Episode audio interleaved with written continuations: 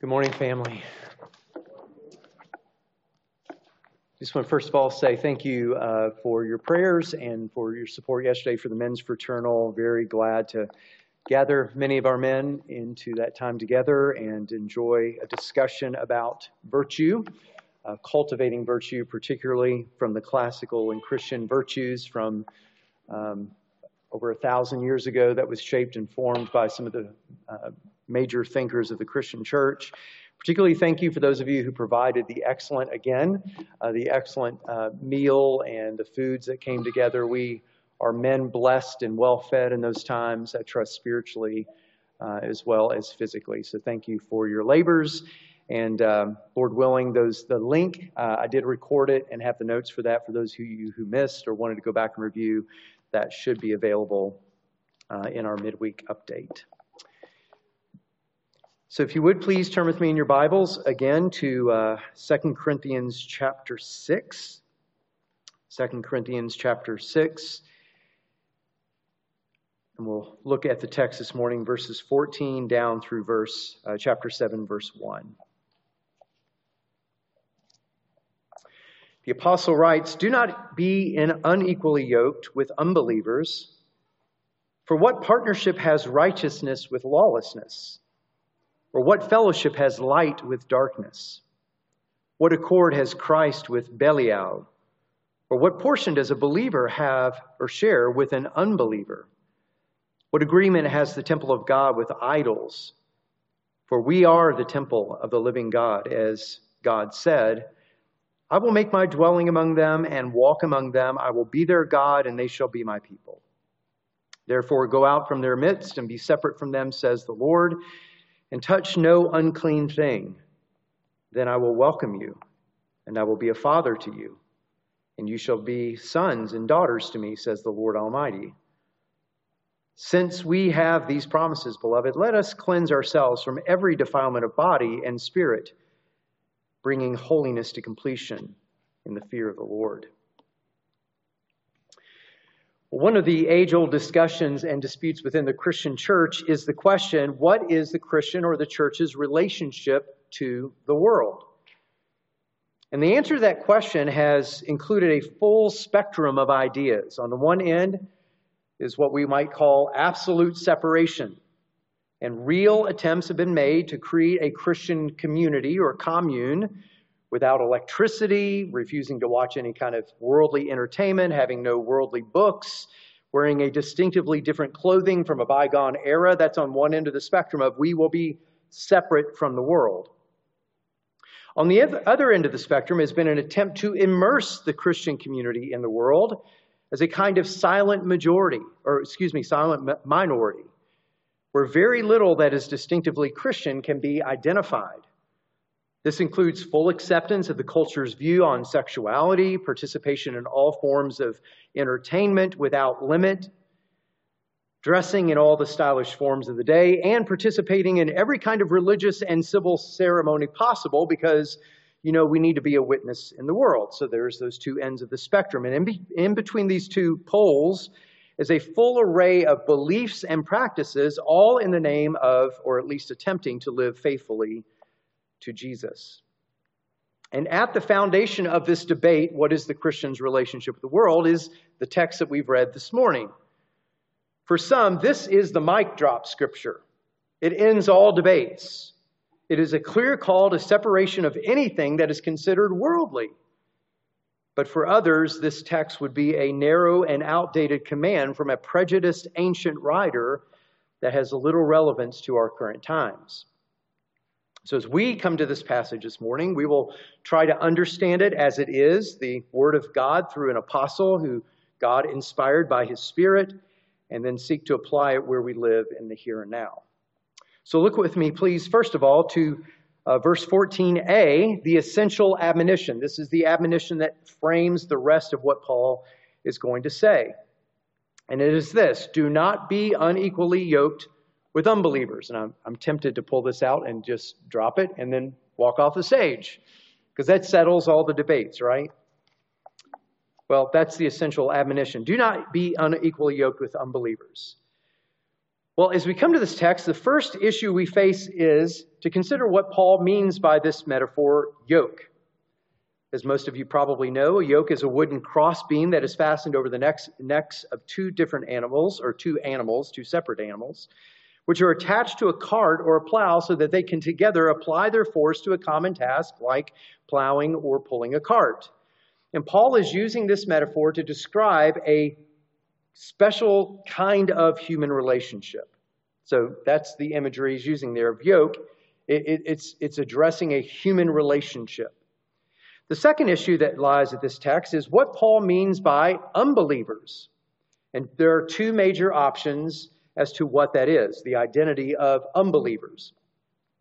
First of all, because of the context and flow of the passage, great effort is made to show that these people are those who say they are believers but are in some way not acting as believers. That's a very, very, very common perspective. That these are quote unquote unbelievers, but really they're just believers not acting the way that they should. For instance, this could include the Jewish Christians who were coming in infiltrating the church. We're trying to get the Gentile Christians to obey the Old Testament law. Some say, well, it's not them, it's that not those kind of unbelievers, it's the unbelievers who are acting unchristian like, the believers who are acting like unbelievers, or a third option is that these are the so called super apostles that aren't really believers. So, believers or unbelievers is kind of in quotes, it's those who say they are believers but are acting contrary to that.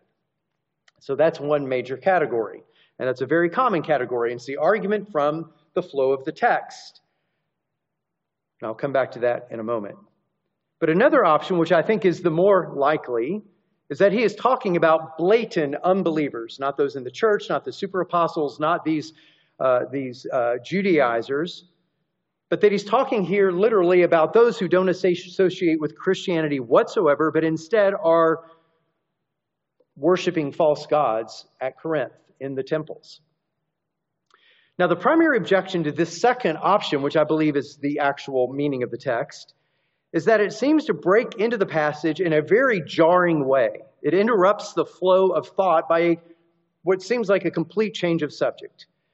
In fact, this change of subject, if, if you look at the Greek and even the terminology here and what's, what's known as a hapax legomenon, which is unusual words that only use. There's like six unusual words in this text that nobody else in the New Testament uses at all, which causes some people to go, aha, Paul doesn't use this language anywhere else, therefore, this is probably not Pauline. So it's the jarring change of subject that causes some people to go, no, no, no, he's not talking about those people. He's still talking about stuff within the church.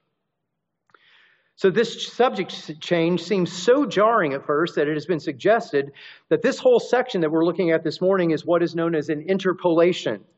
And that is the inserting into the text something that wasn't originally there when Paul penned it. And some people say, well, maybe this is a Pauline saying that we got from who knows where and put it in there, therefore it's genuine, it's just not original in the text.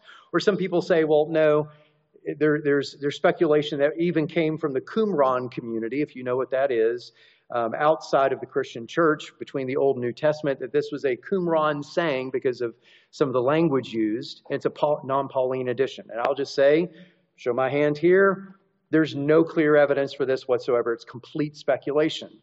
Here's what I think is most likely that Paul is addressing something that pops into his mind. Has anybody ever had that happen before? Like right in the middle of a conversation or right in the middle of a sermon, suddenly you're going, "Oh yeah, I want to say this." Yeah, you're all laughing at me. I...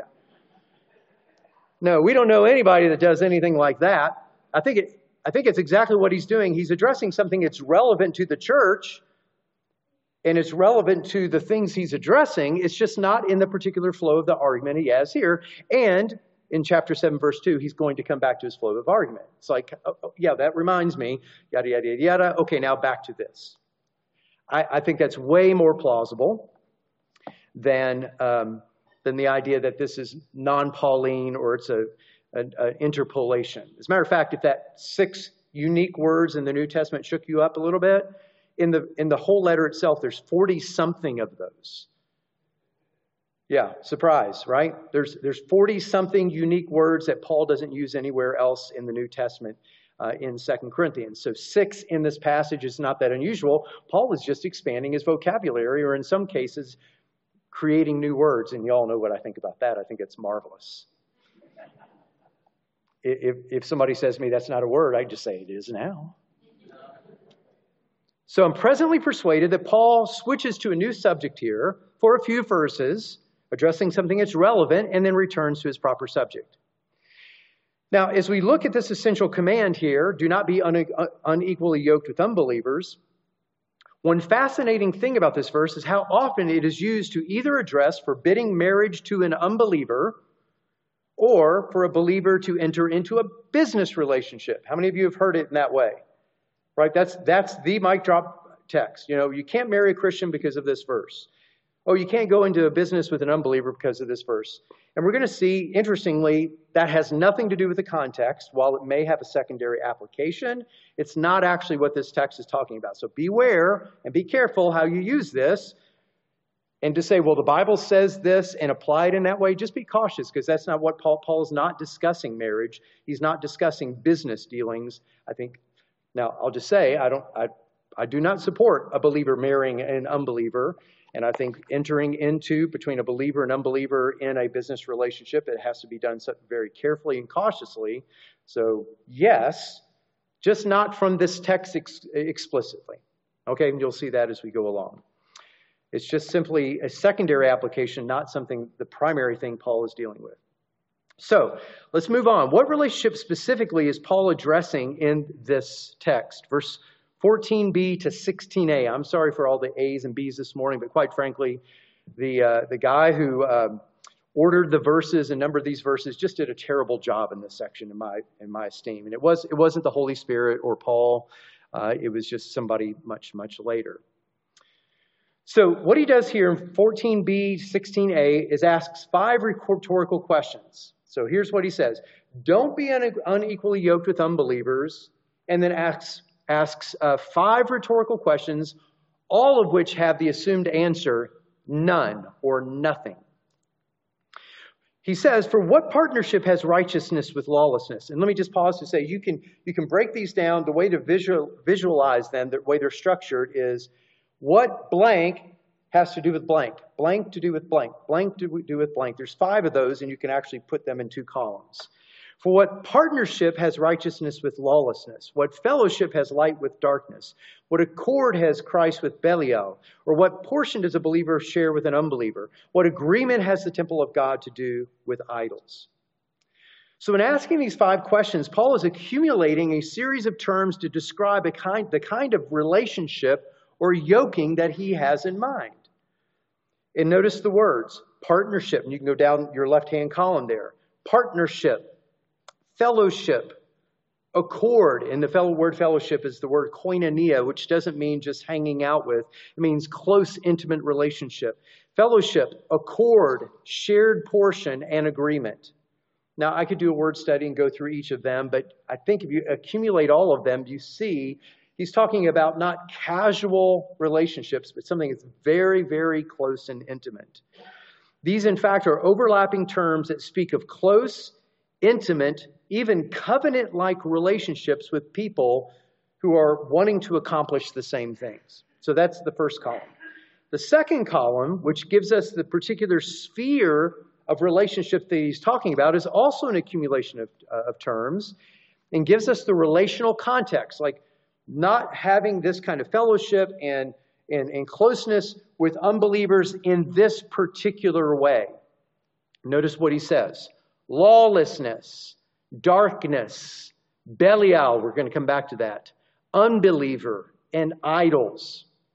That's the specific sphere that he's using in this network of terms to say, do not be yoked with them in this thing.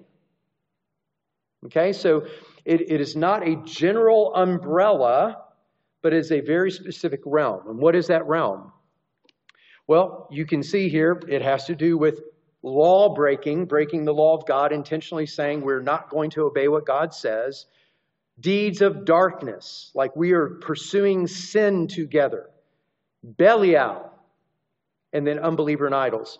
This, this, the most unfamiliar term in this is the term Belial. The, it is, uh, it's a Greek here, but it's taken from a Hebrew term used in the Old Testament, which is translated worthless, ruin, or wickedness. That's how it's used in the Old Test- Testament. But what you'll notice here is that the ESV and other translations capitalize it as a proper name. It's not used as a proper name. This isn't Baal. This isn't that name. This is Belial, which means worthless, ruin, uh, wickedness. In the time between the Old and New Testament, what we find are some of the Jewish writings that begin to use this Hebrew word as a proper name. You may know the word Satan means the one who accuses or the opposer. It wasn't the original name. Satan is what he did became his name. And that's what happens here in Belial. It had become another proper name like Satan. It's the only time, this, this is the only instance in the New Testament that it's used as a proper name for the God of this world, for Satan himself. So it is yet another name given to the arch enemy of God, and it's only used here in the New Testament. So as we look at what Paul says, do not be unequally yoked with unbelievers. And then it is this close, intimate, committed covenant relationship to do lawlessness in deeds of darkness in the name of Satan with unbelievers who uh, uh, worship idols, what we find is Paul is talking about participation with those involved with the idolatrous worship found in Corinth, contrasted to the worship of the God and Father of Jesus Christ. So this has a religious context. This isn't a general I, you know, this isn't a general principle about our relationship with non Christians. This is a forbidding specifically of participating in the idolatrous, wicked worship that would be found in Corinth. That's the context. Now, the assumed answer to all these questions is what, what, what participation? And the answer is none. What, what does this have to do with this? Nothing, nothing, nothing, nothing, nothing. This is an absolute, unbending, inalterable rule. There ought to be no yoking together in the work with unbelievers by participating in the worship of the gods of Corinth. This includes the worship of idols in the temples. This includes engaging in the sexual acts with temple prostitutes. This includes the slaughter of animals and the sacrifices of their gods. Those are the three major things that happen in those temples. And Paul says, don't have anything to do with that whatsoever. Don't be yoked with them in that work. So we are squarely in the realm here, in the context with Paul, of participation in religious worship with idolaters, as well as anything that is explicitly lawless and evil. You see, the general text of what is our relationship to be with the world? Don't be unequally yoked in any way whatsoever or participate with anything and anything and anything that they do. Full separation, mic drop. It's just not a faithful handling of the text. So we're squarely in the realm of participation in this religious worship. And Garland, the commentator, says this Unbelievers do not refer to false brothers who claim allegiance to Christ in this passage, however misguided they may be, but to non Christians who espouse values, beliefs, and practices that are antithetical to the Christian faith. The unbelievers are therefore the unconverted Gentiles who inhabit the dark world of idolatry and immorality in such a city as Corinth. Which brings us next to verse 16b, the reason, the identity reason. Why is this not pop, uh, proper for the Corinthian church to continue in the idol worship, the sexual prostitute engagement, etc., the sacrifices to the gods? Why is this improper? Because of their identity. He says, verse 16b, for we, and, and that's all temple related, don't go to that temple because we are the temple of the living God. That's his argument. You see, it's explicitly religious things that we're talking about, or worship oriented things here. So Paul gives this assertion we are the temple of the living God. And he is contrasting the living God who is the source of all life, with the dead and non creative gods of the pagans. Don't go worship them because they're dead gods. They're worthless gods. Eyes they have and they can't see, ears they have and they can't hear, mouths they have and they can't speak. But He is the one who made the eye. Do I not see? He is the one who has made the ear. Does He not hear? He is the one who has the mouth. Does He not speak? That's the living God. There's no reason to go to the dead gods. And then what Paul does here, we are the temple of the living God. Therefore, we don't know, need to go to a temple to a dead God, is his argument. What he does then here is assembles a series of Old Testament texts to flesh out why they should not yoke together with unbelievers in idol worship. Loosely quoting, quoting from at least five different books of the Old Testament, he compiles these texts, he mixes them up, and then he even, as we'll see, modifies them in some very significant way. He doesn't just paraphrase, he actually changes the verse and applies it to this situation. So we read, And God said, I will make my dwelling among them and walk among them, and I will be their God, and they shall be my people. This assertion appears to be taken primarily from Leviticus 26, verses 11 and 12. And this verse, in and of itself, would have been shocking to Jewish people of the first century as it is applied to Gentiles. Paul asserts that not just the Jews, but these formerly uncircumcised pagans who had participated in the worship of the gods, the very thing he's telling them to stop doing now. And remember, back in 1 Corinthians, some of them were still participating in that. He told them to knock it off, including going to the temple prostitutes. And he says, knock it off. And apparently, not everybody has listened to that, and he's having to address it again. But shocking to the Jews that these former pagans who did all of that stuff and enjoying themselves with idols and with the prostitutes, they had actually become the living dwelling place of God, the God of Abraham. They are not a building made of cold, dead stones, but of living stones in whom God welcomes, lives, dwells, walks, and inhabits. So, why do you want to go to the, the worship of false gods? Don't be unequally yoked because you have nothing to do with them, he says. This relationship with God is true because of the once and for all sacrifice of his son Jesus on the cross, through whom they have intimate access. The Corinthians, as former pagan Gentiles, were once not a people of God, but now they are his people. He is their God. They are his people. Therefore, their returning to the pagan temple, sex acts, and sacrifices were inappropriate because of their new identity in Christ. That's what the text is teaching us. Which brings us to verse 17, a scriptural admonition. Therefore, go out from their midst and be separate from them, says the Lord, and touch no unclean thing, then I will welcome you. This section appears to be taken from two texts, Isaiah 52:11 and Ezekiel 20:34. The, the important thing about those two texts is they were originally written to speak of Israel in exile in the foreign land of Babylon. So they were living among the pagans. They weren't in the promised land. They weren't able to access their temple. They weren't able to uh, offer their sacrifices. They had been exiled into the land of Babylon where they were surrounded by idolatry. And you can read Daniel for, for a little bit of commentary on that. That's where they are. And these passages come in the midst of that. So what he's not telling them is leave Babylon. What he's telling them is to do something spiritually in the midst of exile in Babylon. There's things they should not be doing. Because they were God's people, they were not to participate in the idolatry and worship of the false gods that surrounded them.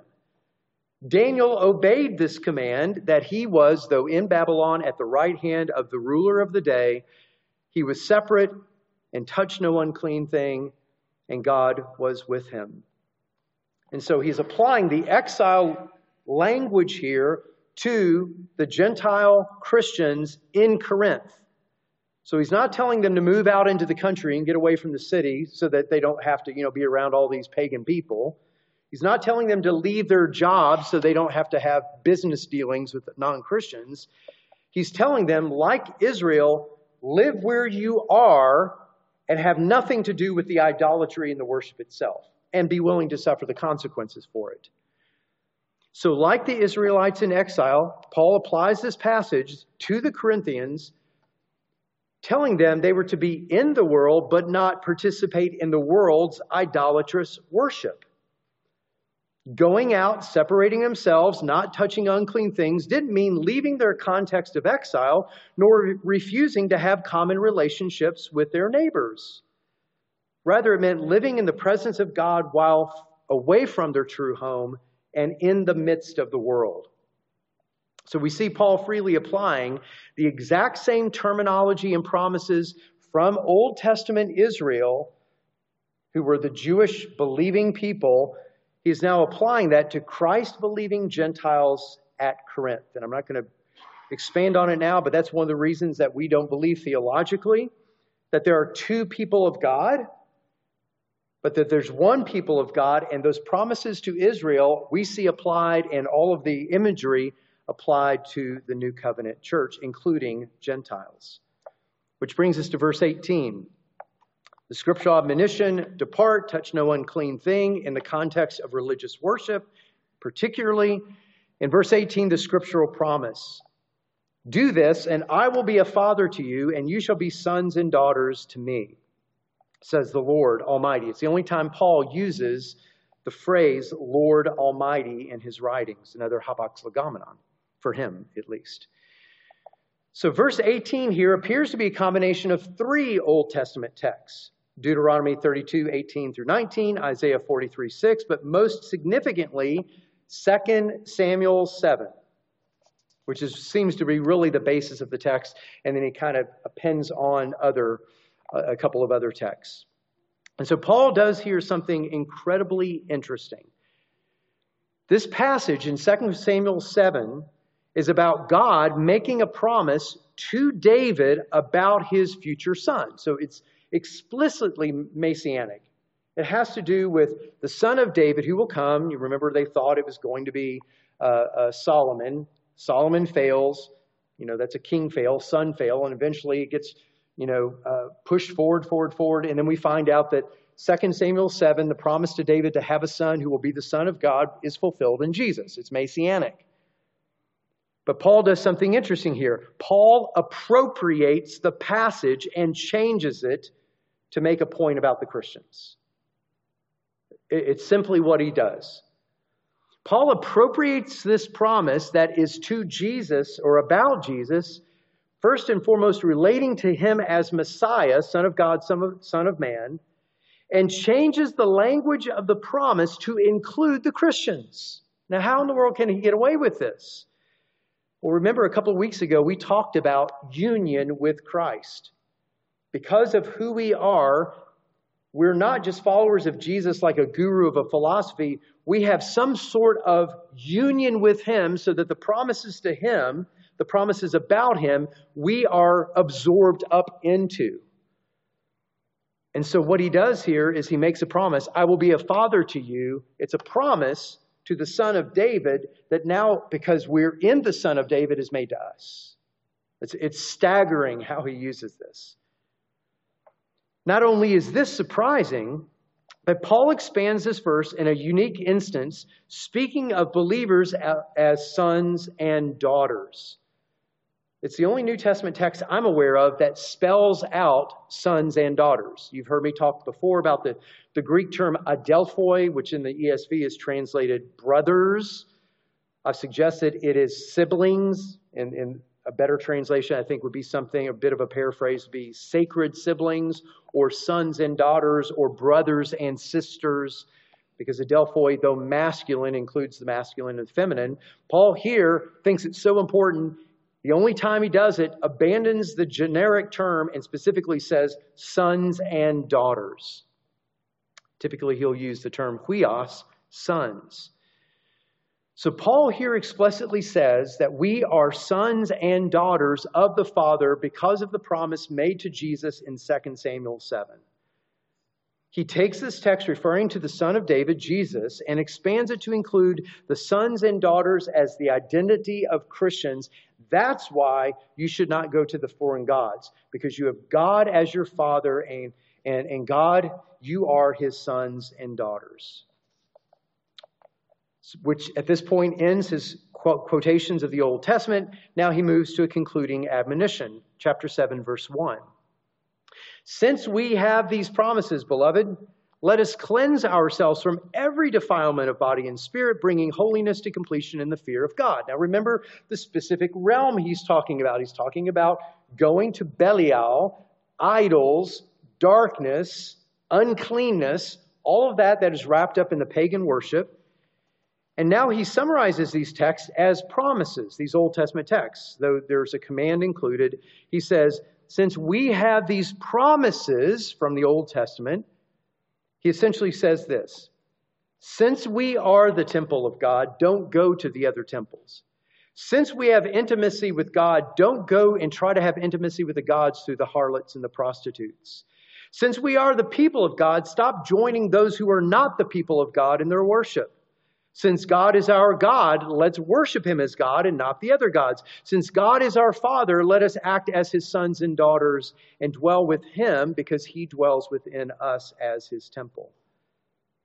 And because of these things, we have a duty to cleanse ourselves from all of that pagan worship, from everything that defiles body and spirit. Paul sees participation in the idol worship, animal sacrifices, and cultic sex acts as things that defile both the body and the spirit. These are not trivial. Cleansing means separating from all of those practices of idolatry and through Jesus being cleansed from all of those past participations of which they were guilty. And we notice that Paul is speaking of our act- actively participating in God's purpose for us and by that bringing of completion and maturity to holiness for which we've been saved. We do this, he says, in reverence and the fear of God, which is a which is a summary Old Testament, and it is reverence, it is fear, it is all that. It means to worship God ultimately. We do this worshiping God, not worshiping the idols. This phrase is a rich biblical phrase, the fear of God, used throughout Scripture to summarize what it means to acknowledge the true God, reverence Him, worship Him exclusively, and to walk before Him as those who will one day stand before Him. So that's my exposition of the text. What do we do with the application? As we've seen, Paul is addressing the need for Christians to not participate in this specific passage context. It's not dealing with marriage, it's not dealing with business, it's dealing with the religious worship of which some of them were still participating in at Corinth in the idols, in the sacrifice, in the, the uh, sex worship. So, Paul is addressing the need for Christians not to participate in the blatant idolatry, false religion that surrounded them. For the Corinthians, this would be clear, identifiable acts of worship of false gods. For them, it would have been clear when he's talking about it, they would have seen this, heard this, they knew exactly what he was talking about. And so the first and most obvious application, I think, for us is, and the easiest, is to not participate in the religious ceremonies and practices of other religions, which has become a more common thing in our day in the name of inclusion. I'm talking about explicit, like going to the Hindu temple and participating in the worship of Brahman. It is going to a, a, a, a Muslim mosque and worshiping Allah in the name of Muhammad. I'm talking about explicit. And we say, well, that doesn't seem very relevant to us, but this is relevant, I promise you, all over the world and about every place I've ever been in the world outside of America. In Africa, to separate, separate oneself from ancient ancestor worship in the Philippines to worship the gods that are found there, in, in the different places of the world, in India, which I've never been to, the idea of adding Jesus and then participating in the Hindu temple as well as being a Christian, this is a common thing, but we live in a more apparently secular culture without such explicit thing. But, but this, is, this would have been one of the very practical applications in a foreign land where idolatry is rife and visible and clear and right there on the surface? And the answer is in the name of inclusion, don't go and participate as a worshiper in any of these settings. So we might say, well, it doesn't seem immediately irre- uh, relevant to us, but for most Christians around the world, it's exceedingly relevant. What we have here, we are to have the God revealed in Scripture as our exclusive object of worship. But what this text doesn't teach us, notice, what this text does not teach us is an absolute refusal to participate with non Christians in things we may call the common good. Should, should, should I go work at the homeless shelter with people who aren't Christians? And somebody well meaning says, Well, we're not to be unequally yoked with unbelievers. Should I go do this at the soup kitchen? Should, should we participate in, in, in helping you know, unwed mothers? Should we go do this? Well, no, we gotta we gotta stay separate. Should we should we try to feed the hungry and, and care for the poor with non-Christians? Well, this Bible this verse says don't be unequally yoked. And I hope that changes. If you're going to use another Bible verse, we can talk about that one, but that's simply not what this text is talking about. Now, if they're doing that at the Hindu temple and expecting you to come and participate in the worship and then distribute food, yes, we're dealing with another thing. But, but Paul is not talking in this passage about an absolute refusal to participate in the common good with non Christians. That is not a yoking together of religious worship and all the participation of all of the thing, of the words we saw in those five questions. That's just not simply what Paul is talking about. As a matter of fact, in 1 Corinthians, Paul assumes social interaction with unbelievers. 5 9. You should go out from those who, who are sexually immoral, but I'm not talking about those who are sexually immoral in the world. Otherwise, you would have to leave the world. I'm talking about those who profess and say they are believers who are sexually immoral. Paul says, engagement with non Christians who are sexually immoral is assumed. And that's chapter 5, verse 9, 1 Corinthians. The fact that Paul describes chapter 14, verse 22, the fact that unbelievers may very well be present in the gathering for worship. So they come in as non Christians to worship. What do you do? Turn, turn them away?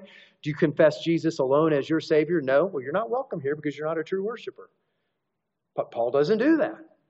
The unbeliever is coming into worship and says and falls before them and says, Truly, God is among you. He expects non Christians to be with them and that the Christian community is loving them and caring for them.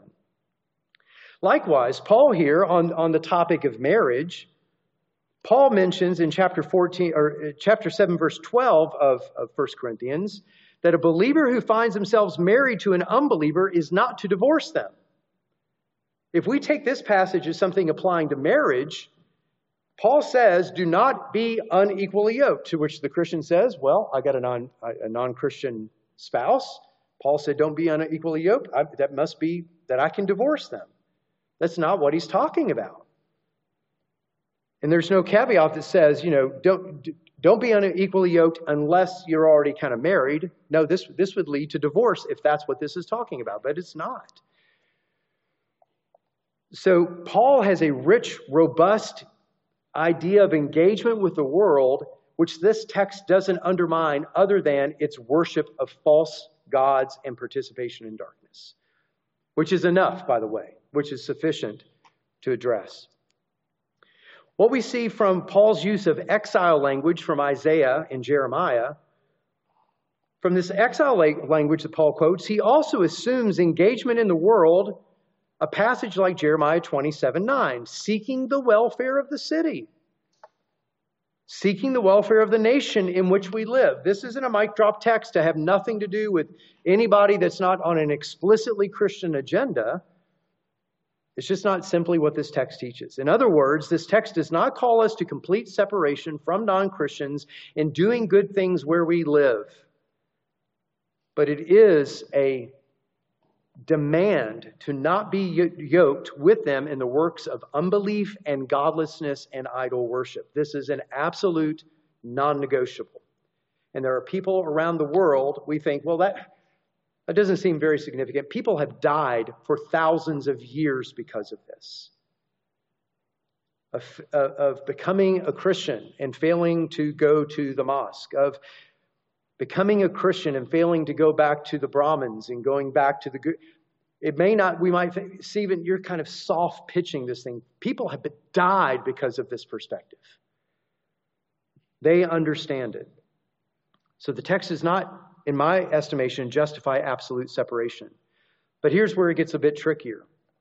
There's what we might call the more subtle application related to our now living in what is considered a secular culture. You know, if we have another non Christian religious background, and we come to this, and we might feel some of the tension here, but there's also a more subtle application in a secular culture. Even a secular culture has, though they don't have the kind of visible gods made out as explicitly defined by religion, they still have those things that they are pursuing as ultimate desires, what we might call psychological or heart idols. And these are the things that they're willing to sacrifice the good in the pursuit of these. And here's three examples. Just three examples. The first is wealth or the good life or our dreams or whatever you want to put, like what I want to accomplish in life. I want to be successful. I want to have a certain career. I want to have a certain job. This is one of the idols of our culture. And what is our culture willing to sacrifice? It's willing to sacrifice millions of unborn children. It's willing to sacrifice the pursuit of that to the neglect of the poor. This is one of those things. Don't be engaged with the unfruitful works of darkness and sin, whether it is the explicitly named God of Brahman or Vishnu, or if it's the pursuit of wealth, the good life that sacrifices children and neglects the poor. A second idol is the worship of sex. The worship of sex, the participation, and you know the, the, the, largest altar there is in this is Pornhub. And some of you know exactly what I'm talking about. That is the altar that you are sacrificing on, including participation in human trafficking. And it doesn't have a specific name on it that says, you know, false God, but this text applies specifically to that false God of sex, just like it did in the days of Corinth and the participation of porn and sex trafficking. A third idol is the love of power in our culture, the love of power, the worship of power, in such a way as that oppresses, abuses, and treats unjustly those without power to resist. These are examples of three of the gods of our culture, and this text tells us have no yoking and participation with the gods of wealth and sex and power. And some of you need to come out from that and touch no unclean thing.